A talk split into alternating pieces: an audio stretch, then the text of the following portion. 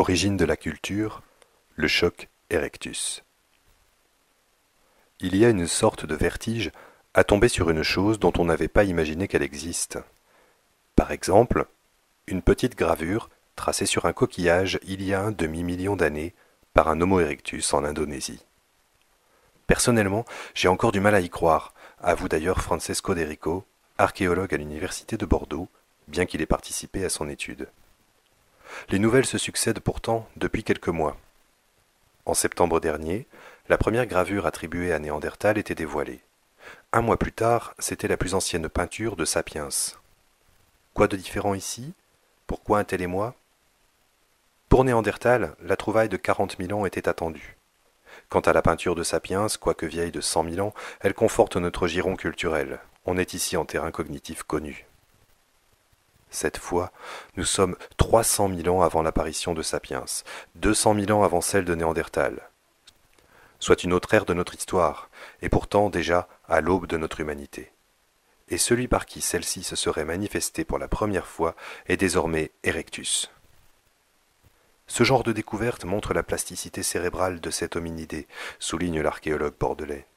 Elles sont de nature à changer nos idées sur son potentiel cognitif. Car on trouve encore, trop souvent, des portraits très limités d'Erectus. Surtout, cette idée que l'homme serait devenu homme à un moment précis avec toutes ses capacités, c'est la négation de l'évolution, pointe Jean-Jacques Hublin, paléo-anthropologue à l'Institut Max Planck en Allemagne. Tous nos comportements, ou presque, existent à un degré de complexité différent chez nos prédécesseurs. Contre la sempiternelle antienne de l'apparition de la culture il y a quarante mille ans en Europe et chez Sapiens, s'opposent donc ces découvertes qui reculent et décalent nos innovations. La gravure géométrique née de la main d'Erectus il y a cinq cent mille ans en est aujourd'hui le plus parfait exemple. On comprend donc que lorsque l'équipe de l'archéologue Josephine Joordens de l'université de Leiden aux Pays-Bas a réalisé sur quoi elle était tombée, par hasard de surcroît, elle a procédé avec une prudence extrême. Sept ans d'analyse vont s'écouler entre la découverte et sa publication. En deux mille sept, Joordens travaillait sur la collection historique réunie par le docteur Eugène Dubois à Java dans les années mille huit cent quatre-vingt-dix, celle-là même qui lui avait permis de découvrir l'existence d'Erectus, deuxième humain non humain connu après Néandertal.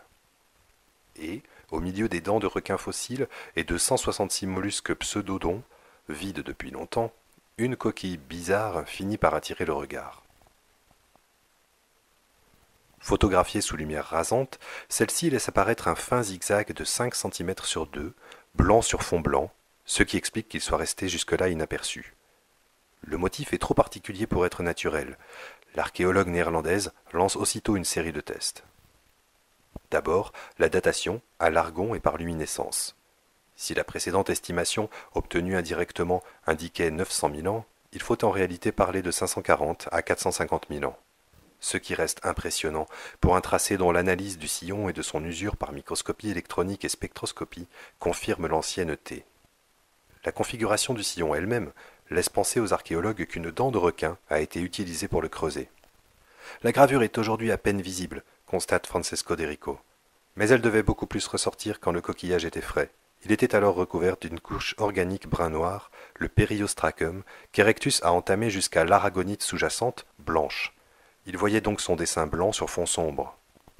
Une opération qui demandait une certaine force. Simple trait jeté là, ou témoignage d'une pensée symbolique similaire à la nôtre? Si personne ne se risque à dire ce qui a pu se passer dans la tête de son auteur, fût-ce par jeu, pour un cadeau, un signe personnel, chacun s'accorde à y voir un geste volontaire. Une grande attention a été portée au tracé, le trait est fin, unique, précis, les angles ne comportent aucune hésitation. Celui qui l'a réalisé savait ce qu'il voulait faire et maîtrisait son geste, qui plus est, sur une surface courbe, détaille Francesco d'Errico. Logiquement, la découverte de la gravure a éveillé notre intérêt pour le reste de la collection, raconte l'archéologue, ce qui a entraîné d'autres découvertes. D'abord, tous les coquillages sont grands, donc adultes, et la plupart sont percés à un endroit donné. Or, après modélisation, ces trous s'avèrent être situés au niveau du muscle antérieur permettant le contrôle de la coquille. En clair, d'un coup de dent de requin bien placé, Erectus coupait ce muscle et ouvrait le mollusque pour le consommer.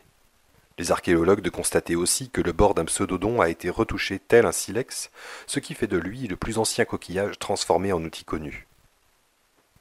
Gravure, retaille, outil, pris ensemble, ces réalisations pèsent plus que séparément.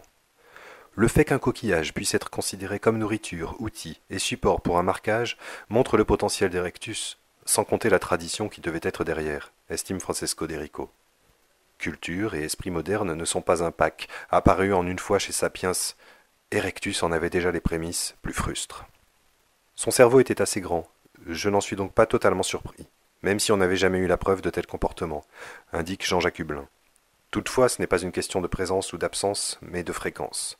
Or, cette découverte, si intéressante soit-elle, est pour l'heure unique. Francesco d'Errico ne doute pas que d'autres objets sortent bientôt de l'anonymat. Tels peut-être ces magnifiques bifaces européens à la symétrie parfaite, ou l'étrange statuette de Bericatram, ou les os gravés de Bitzingsleben en Allemagne. Tous ces témoignages sporadiques, laissés au fil de centaines de milliers d'années, remontent le temps et racontent avec leurs différences une autre évolution de ce qui a fait l'homme, une autre origine de sa culture, décidément toujours plus lointaine. L'émergence des innovations, des capacités de plus en plus complexes, c'est une histoire en dents de scie, note Francesco d'Errico, avec des hauts et des bas, jusqu'à Erectus désormais. Et qui sait jusqu'où les prochaines découvertes pourront encore la faire remonter? Un demi-million d'années, record à battre.